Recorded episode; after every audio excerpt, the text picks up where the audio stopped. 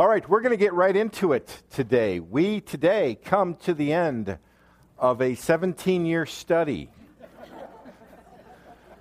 of the Olivet Discourse. The Olivet Discourse is found in Matthew chapter 24 and chapter 25. And in essence, it is a day or two before Jesus is going to die. He is sitting on the Mount of Olives in Jerusalem.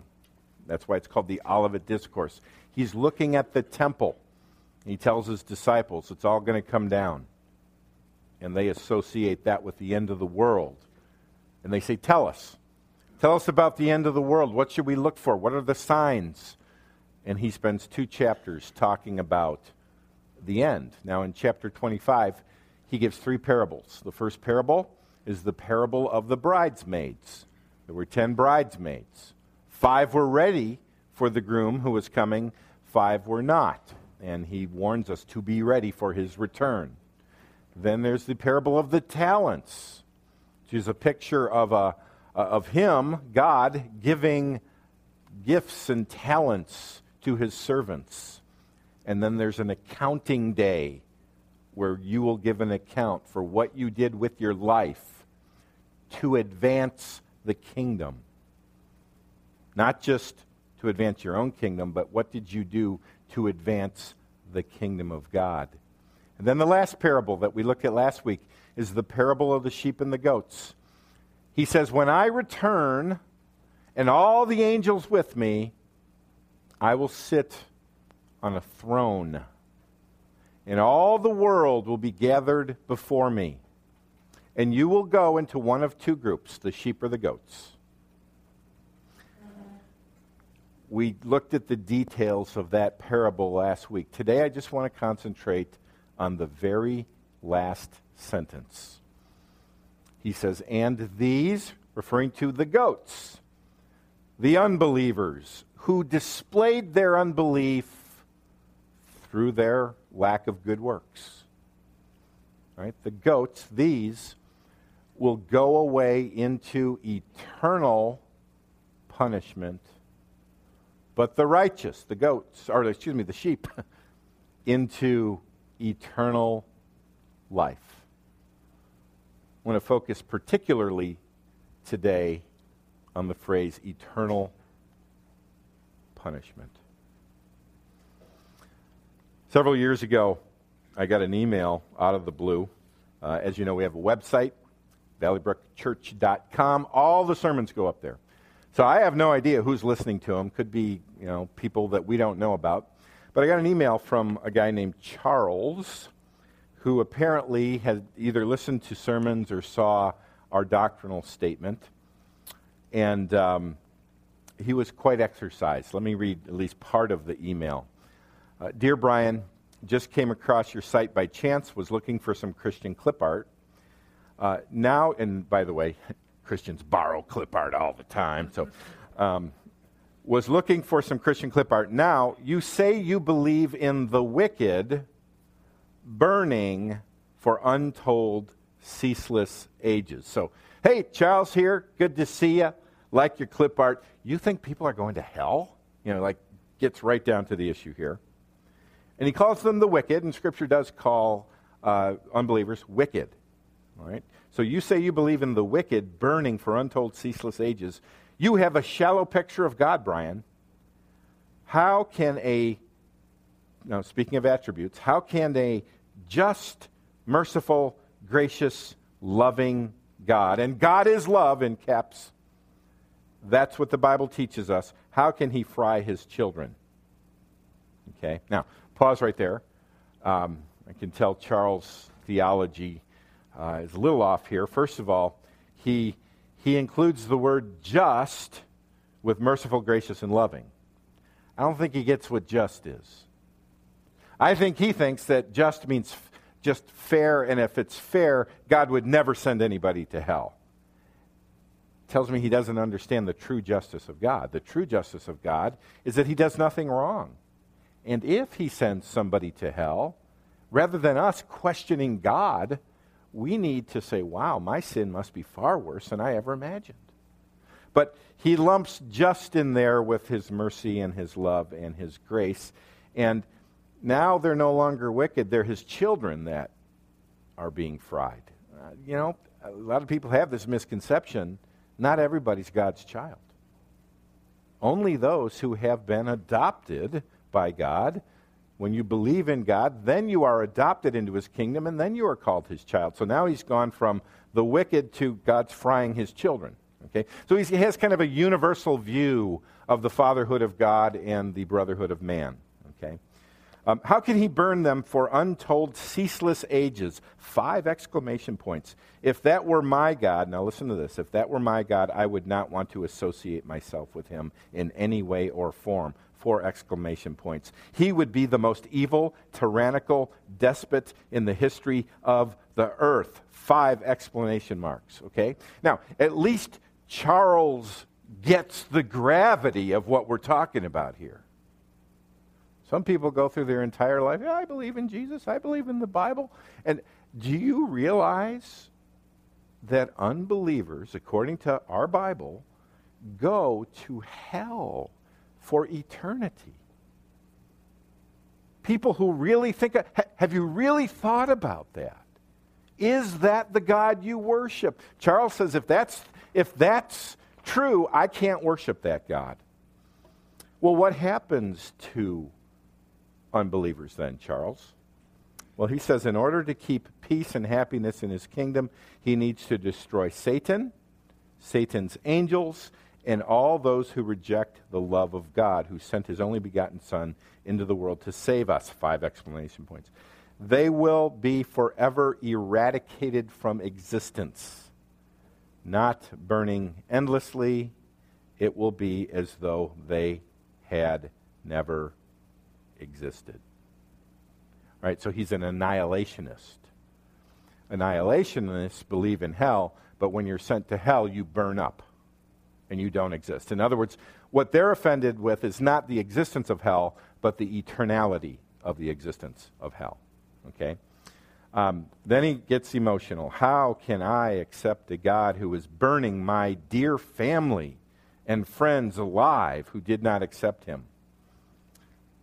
Well, Charles, they're, they're your dear family, but you said it.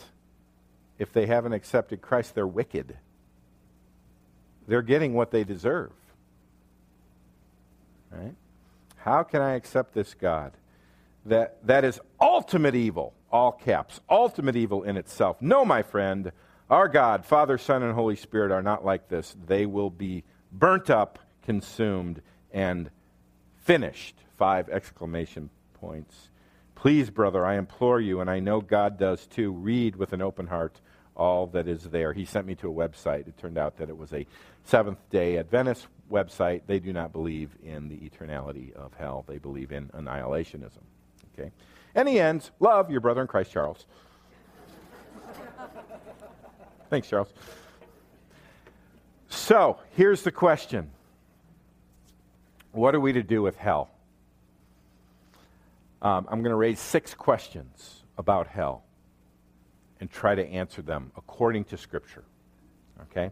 So, question number one Does the Bible allow for annihilationism or annihilation? The idea that uh, we aren't suffering for all eternity, we just go out of existence does the Bible allow for the concept of annihilationism? And where would they get this idea? Well, the, the, the, concept of fire itself. When something is thrown into the fire, it's destroyed. Right?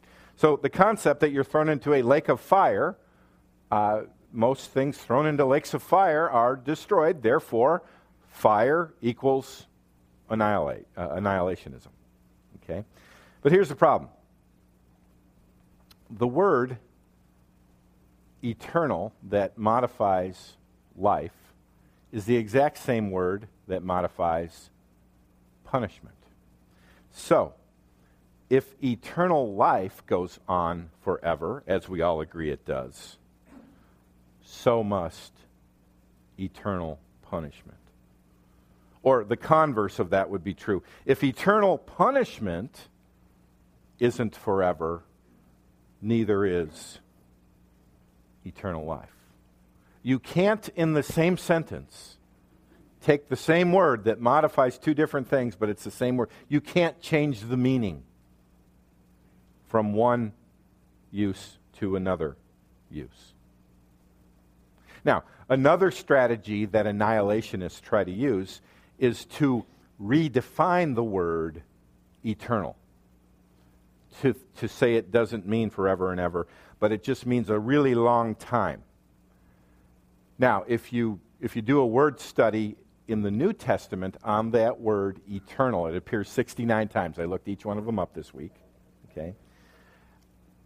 Every one of them, at least in my brief reading, means forever and ever and ever. In fact, it's used of God in Romans 16:26. God is referred to as the eternal God. He just isn't around for a really long time. He is eternal. Okay?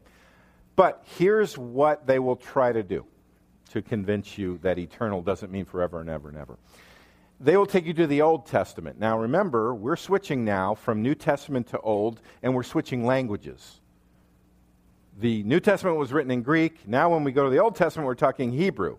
So, you really can't do a word study in just the English Bible because we're, we're switching not only words, but we're switching languages. But there's a handful of times when the word eternal in the Old Testament English uh, is applied to things that are not eternal. For example, in Habakkuk, there's a time when God appears uh, in glory, and Habakkuk says, He, God, stood and measured the earth. He looked and shook the nations. Then the eternal mountains were scattered, the everlasting hills sank low. His were the everlasting ways. So now you go, well, eternal mountains. Mountains, we know God created them, they haven't lasted forever. And in this verse itself, they're destroyed or scattered. So uh, you would have to read this to mean the mountains that were there for a long, long, long, long, long, long time, God destroyed. Therefore, eternal doesn't always mean eternal. So when Jesus talks about eternal punishment, it doesn't necessarily have to be eternal. Okay? Problem number one, we're switching words. Problem number two, we're switching languages. Problem number three is this Is there anywhere else where Jesus describes hell where he doesn't even use the word eternal, but it's clearly forever and ever? Yes. Here in Mark, and it's, it's almost as if Jesus, as he spoke these words, said, You know, there's going to be annihilationists 2,000 years in the future who are going to mess with the word eternal. So I need to talk about hell in a way that uh, conveys that it goes on forever and ever and ever, but I won't use the word eternal. So here he speaks of hell in Mark 9:47, and if your eye causes you to sin, tear it out. It's better for you to enter the kingdom of God with one eye than with two eyes to be thrown into hell. Well, what about hell? Where their worm does not die and the fire is not quenched. What's that talking about? Well, when you throw a body in the grave, larvae destroy the body. Your larvae never die. Yeah, it's gross. It's disgusting. It's meant to be. Okay? But notice that Jesus doesn't use the word eternal, but you've got worms that never die and fire that never goes out. Now, an annihilationist would say, yeah, well, the worms live forever and the fire burns forever, but the person goes out of existence. No, no, no. How can you have a worm without a, a host? How can you have fire without fuel? The eternality of the worm and the fire is based on the eternality of the person. Right? So, does the Bible allow for annihilationism? No, it does not. It is eternal and you do not go out of existence. All right? Let's ask another question Does the Bible teach purgatory? Now, this is interesting because, you know, I teach my kids when you witness to people, you ask a question. You, and they've asked their friends questions like this If you were to die today and stand before God, and He said, Why should I let you into heaven? What would you say? And most people say, Well, I'm a pretty good person. I'm not that bad. And then they say, Well, if you were to die today, where do you think you would go? And um, most people say heaven, but they've gotten a few answers where people go, Well, that's easy. I'd go to purgatory. And that throws them for a loop because they don't know about purgatory. Right? Does the Bible allow for purgatory? A Catholic concept that when you die, you go not to hell, not to heaven, but a place of continued cleansing and purging to make you perfect before you enter in to heaven. Does the Bible allow for purgatory? Now, let me just simply answer it this way. Jesus didn't gather all the nations. He won't gather all the na- nations and divide them into three groups the sheep, the goats, and the porcupines. Only two places. You, either you're a sheep or a goat. You're not a half goat or a half sheep. You either are a sheep or a goat. Two places, two kinds, that, that, that's it. Here's the problem with purgatory it actually lets people off the hook. You see, when you preach the gospel, first you're supposed to preach the law. The law measures you. And the law demands that you be perfect. If you're outside of Christ and you think you're going to get into heaven on your own, you need to be absolutely perfect, not only in deed, but in thought and in motive. The law should slay us, so we're, we're helpless and we go, How can I possibly be saved? And then we hear about the cross and we flee to the cross. But here's what purgatory does it says, Well, I'm not perfect, but I guess I'll just burn that imperfection off. It, it, it lowers the threatening level of the law so we don't flee to Christ in total trust. Second thing purgatory does it shames Christ. He didn't pay it all then.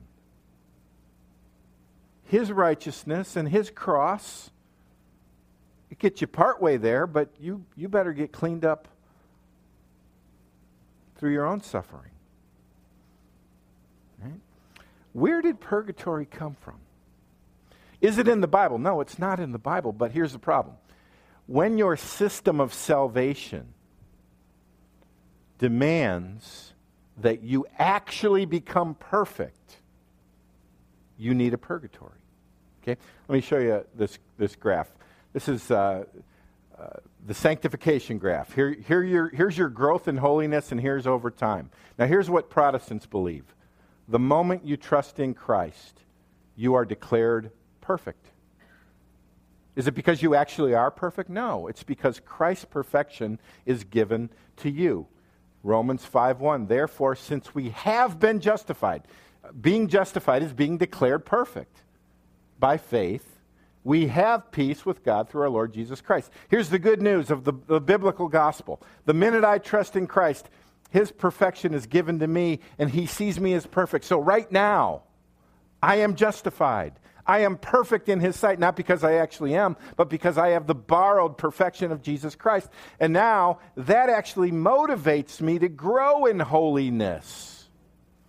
Now, the Roman view of justification is that the moment you believe, that starts the justification process, but you are not declared finally just until you are actually just.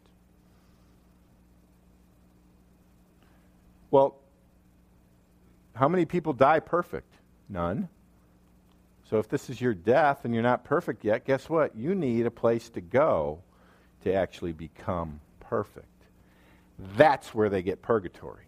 You see, a wrong view of salvation necessitates a place for you to be made perfect that could take, I don't know how many years. I was always taught millions of years, but maybe they've shortened it since then. Uh, Where do you go to find out how long? It's not in the Bible. But a wrong view of justification messes the whole thing up. But you can build cathedrals on the doctrine of purgatory because you can buy people out of purgatory. It's a great scam. And it is a scam. Sorry if that offends you. But we're talking about salvation here, right? We're not messing around. We're talking about eternal things here. And the fact that we can go, ah, well, they believe in purgatory, whatever. It's a shame to the cross. It's a shame to the law of God. It's unbiblical. It robs people of their money. It's not Christian whatsoever. So, does the Bible allow for purgatory? No. Third question Does the Bible allow for a second chance? Well, um, you know, a few years ago, Rob Bell came out with his book, Love Wins. Millennials, younger people, ate it up. They love Rob Bell. They love his book, Love Wins, which basically says you get a second chance in hell. And hell will eventually be emptied because you're not locked there for eternity. You know, when that book became a bestseller and kids at Moody were loving it, and kids at Wheaton were loving it, and uh, evangelicals were loving it, that was my wake up call that the country has tipped. The country's tipped. You know, you can look at things politically, you can look at things morally. I look at Rob Bell's book, Love Wins, as the tipping point. We've gone over the edge. We don't want to worship the true God. We want a nice God who lets people out of hell. Okay? Let me give you a quote from, uh, from Rob Bell's book. And, and part of his, he, he's a very good communicator, but part of his communication strategy is to play on your emotions. Here's his emotional appeal Could God say to someone truly humbled broken and desperate for reconciliation. Now, this person's in hell, okay? Sorry, too late. Many have refused to accept the scenario in which somebody is pounding on the door, apologizing, repeating, and asking God to be let in, only to hear God say through the keyhole, Door's locked. Sorry. If you had been here earlier, I could have done something, but now it's too late. That's heart wrenching, right? Somebody, please let me out of hell. Please let me into heaven. I repent, I repent, I repent. And so the knocking on the door thing, I, I mean, no, you can't imagine this. Has Rob read the parable of the ten virgins? Where five of them go into the wedding banquet, the door is shut. The other five who weren't believers are now pounding on the door says, And while they were going to buy, the bridegroom came, Jesus came, and those who were ready went in with him to the marriage feast, and the door was shut. Afterwards, the other virgins came also saying, Lord, Lord, open to us. But he answered, Truly, I say to you, I do not know you. Gee, I can't imagine that. I can't imagine Jesus doing that. Jesus tells us that he will do that. You can base your theology of end times and heaven and hell on your emotions and Rob Bell's playing on your emotions or on Jesus' words. You know, Jesus tells a story about a rich man who goes to hell and a poor man, Lazarus, who goes to heaven to be with Abraham. The uh, man in hell is asking Abraham for relief and to be let out of hell. Here's what Abraham says. And besides this, all this, between us and you, a great chasm has been fixed, in order that those who would pass from here to you may not be able, and none may cross from there to us. Now, the word chasm, do you say chasm or chasm? Chasm. Who says chasm? Okay, I'll say chasm. chasm. It's eternal. You can't cross from one to the other. So, what's Rob Bell going to do with the chasm? You got to do something with the chasm. Here's what he does with the chasm he says it's not a structure of heaven and hell, it's something in the heart of the rich man. In their previous life, the rich man saw himself as better than Lazarus. And now in hell, the rich man sees himself as above Lazarus. Oh, so he's still proud in hell. It's no wonder Abraham says there's a chasm that can't be crossed. Here it comes, here it comes. The chasm is the rich man's heart. Oh, I didn't see it. It hasn't changed. Even in death and torment and agony, he's still clinging to the old hierarchy. He still thinks he's better. So if he would just repent a little more of his arrogance in hell, then the chasm in his heart would be closed and then he could go to heaven. No, Rob, you're not allowed to take a structure that describes a, a, fixed separation between heaven and hell, where the Word of God says you can't cross from one to the other, and allegorize it into the rich man's heart in hell. But you got to do something if you don't like hell, and that's what he's doing. Okay? So, do you get a second chance in hell? No, you don't. Now, let's, let's go a little deeper here. How can eternal judgment for temporal sins be just? Have you ever thought about that?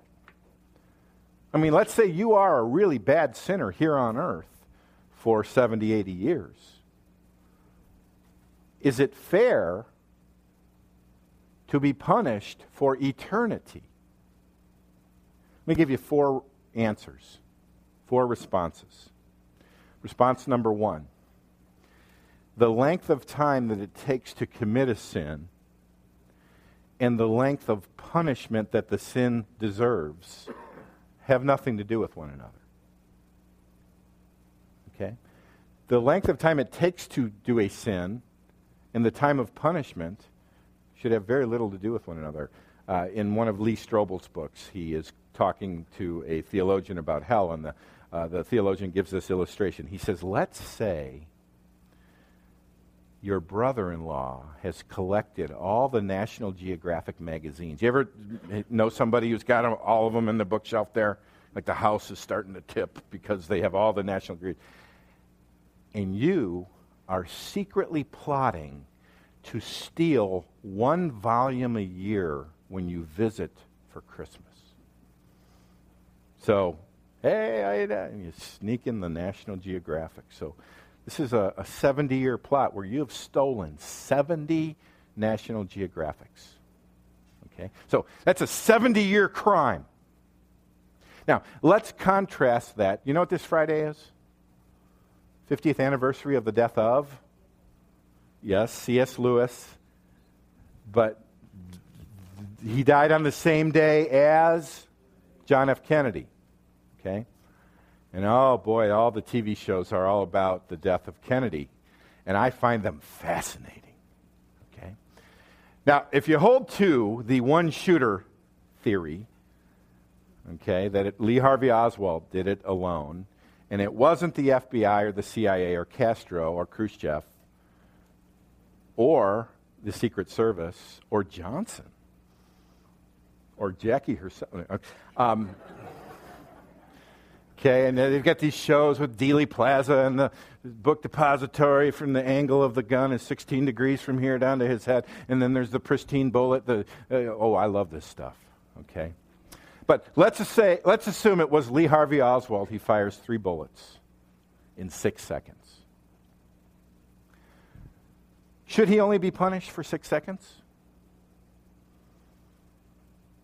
Whereas the National Geographic criminal gets 70 years. See, I, I give uh, an extreme example to say, wait a minute. Where do we get the idea that the duration of the time it takes to sin should be equivalent to the punishment that it deserves? Okay? That's an invalid thought. Answer number two the time of your punishment should be proportional to the majesty of the one offended. So let's say uh, you have two kids in the nursery, and one brother slaps the other brother. What does that deserve? Maybe a timeout. Okay. Maybe he deserved it. I don't know. Know. Sometimes as a parent, you look the other way. You go, yeah, he, he had that coming. right? Now, what if you walk up to the Queen of England and slap her? Whoa. That's going to put you some time in prison. Do you know that every time we sin, we are slapping the face of the holy, holy, holy, perfect God of the universe? And if he deems that the appropriate punishment is eternal for slapping an eternally holy being, then so be it. Okay? Third answer to the question how can eternal judgment be for temporal sins? Here's, here's an interesting thought. Who says anybody repents in hell?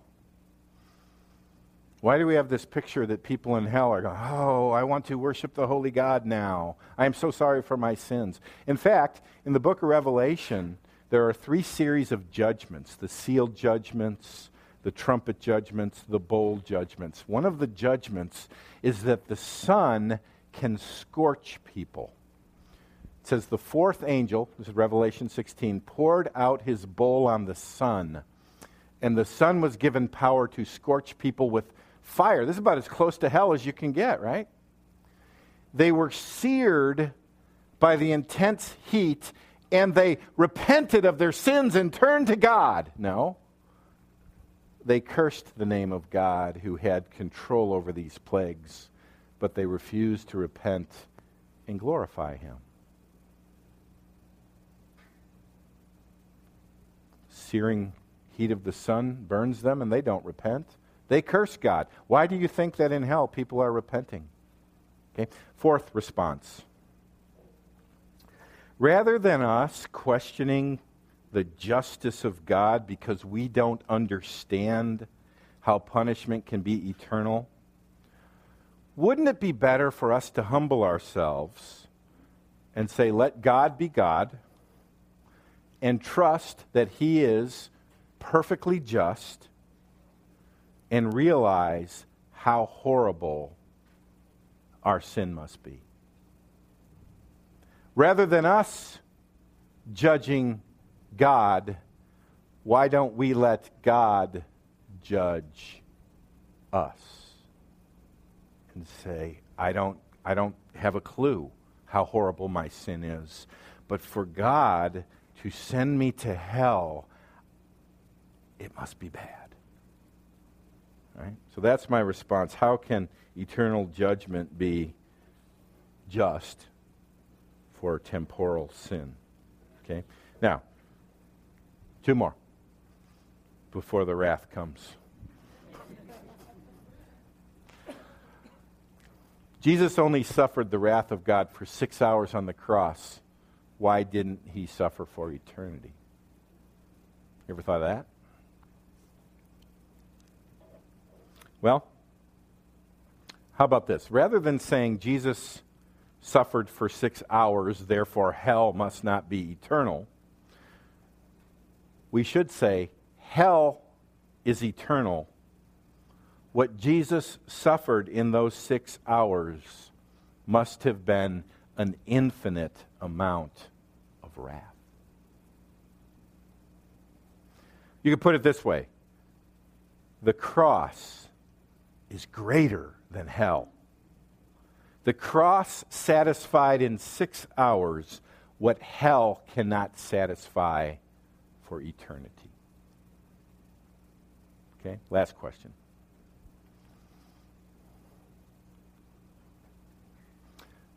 Wasn't Jesus a kind preacher and not a fire and brimstone preacher? Well, I, I don't know that the two are mutually exclusive. Can you not be kind and truthful at the same time? You know, um, You rarely hear about hell in church today, at least in most churches. Why? Well, because people don't like hell. It scares the seeker away. It's not nice. You don't grow your church talking about the wrath of God. You grow your church talking about really important things like child rearing tips from the book of Proverbs. There's a place for that. But we've made that the full diet today.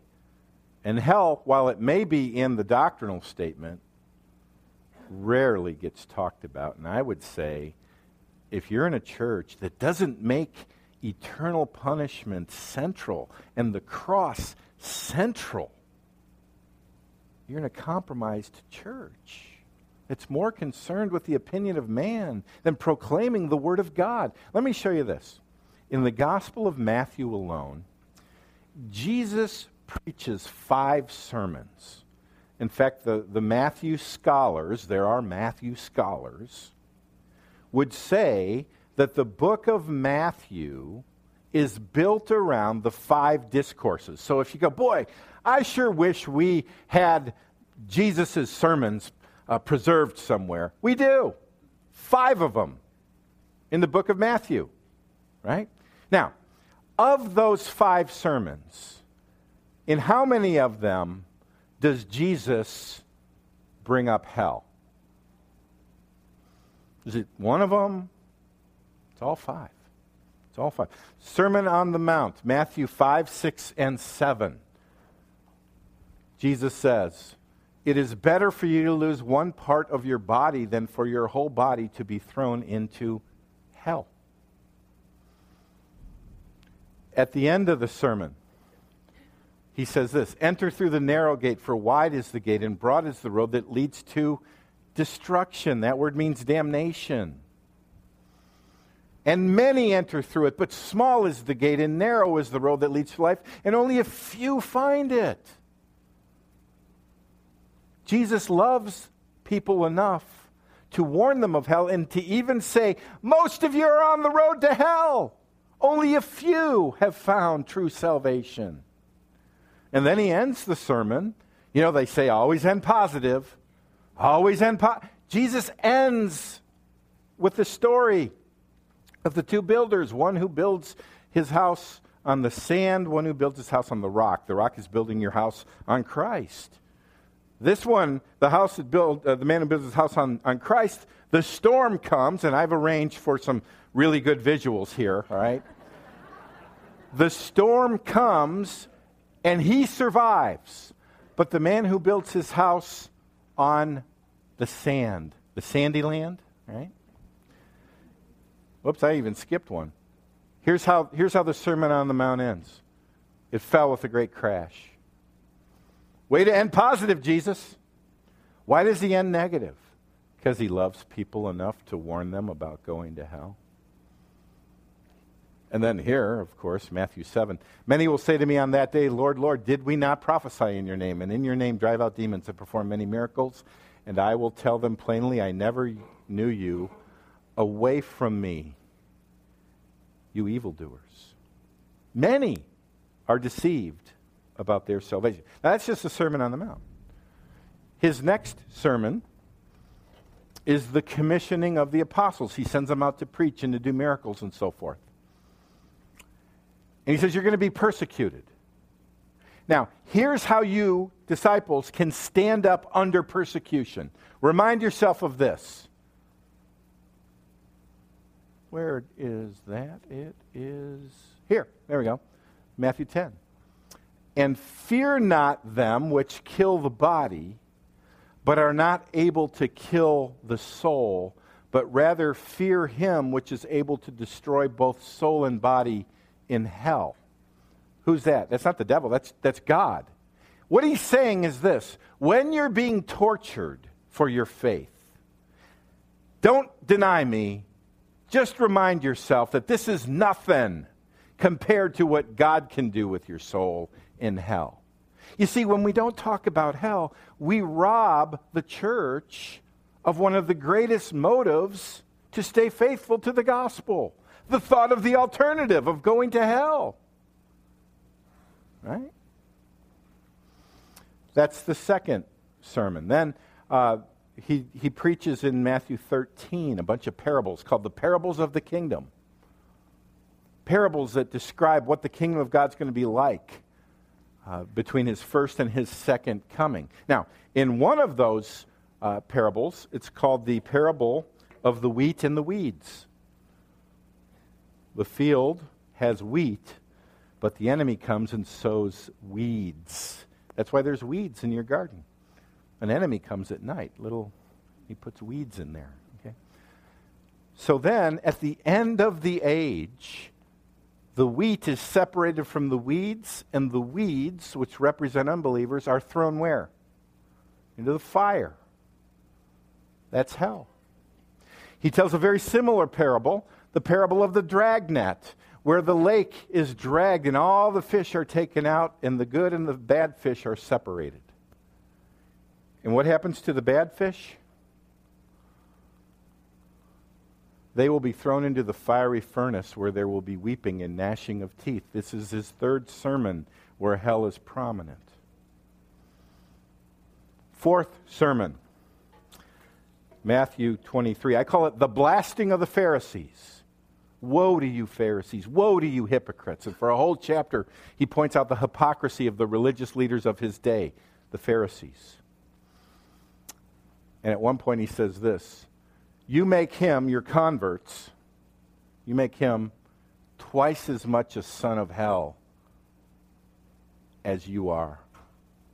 And then he says, How will you escape being condemned to hell. That's not nice. That's not in the church growth manual. Are we going to go by the church growth manual? Or are we just going to preach the Word of God? Last sermon Olivet Discourse, chapter 25 parable of the ten bridesmaids. Five of them are prepared. They go into the banquet, which represents heaven. Five of them are locked out. The door is shut, and he says, I tell you the truth, I do not know you. Three parables in chapter 25. Chapter, uh, the first parable clearly about going to hell. Next parable, parable of the talents. The master gives his employees some money, go invest it. One guy doubles it, second guy doubles his. One guy does nothing with it. What happens to him? Throw that worthless servant outside into the darkness where there will be weeping and gnashing of teeth. Second parable, hell is prominent. Third parable, parable of the sheep and the goats. The last public thing Jesus says on on earth, or at least in a teaching setting, then they, the goats, will go away to eternal punishment, but the righteous to eternal life. I think we need to adjust our evaluation of how to evaluate a church in a sermon. If we're to follow Jesus, we don't hide the truth. We proclaim the truth. Why? Because if we love people, you need to be warned about hell. Many are going there, many are deceived. But there is good news. The good news is Jesus solved your wrath problem. That's why he died on the cross. The purpose of going to the cross was to absorb the wrath of God on the behalf of all who on behalf of all who would turn to him and trust in him alone. Let me close with used this illustration before. I can't find a better one, but the story of the, the prairie fire.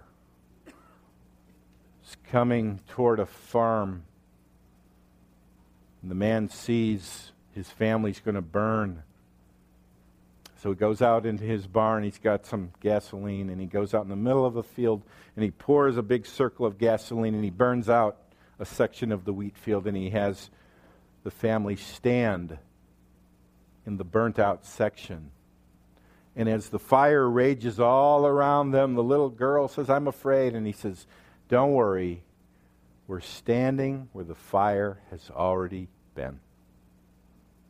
That's the gospel message. The cross is where the fire has already been. The wrath has already been poured out. And while talking about hell and worms and damnation is terrifying, there's good news. You don't have to go there.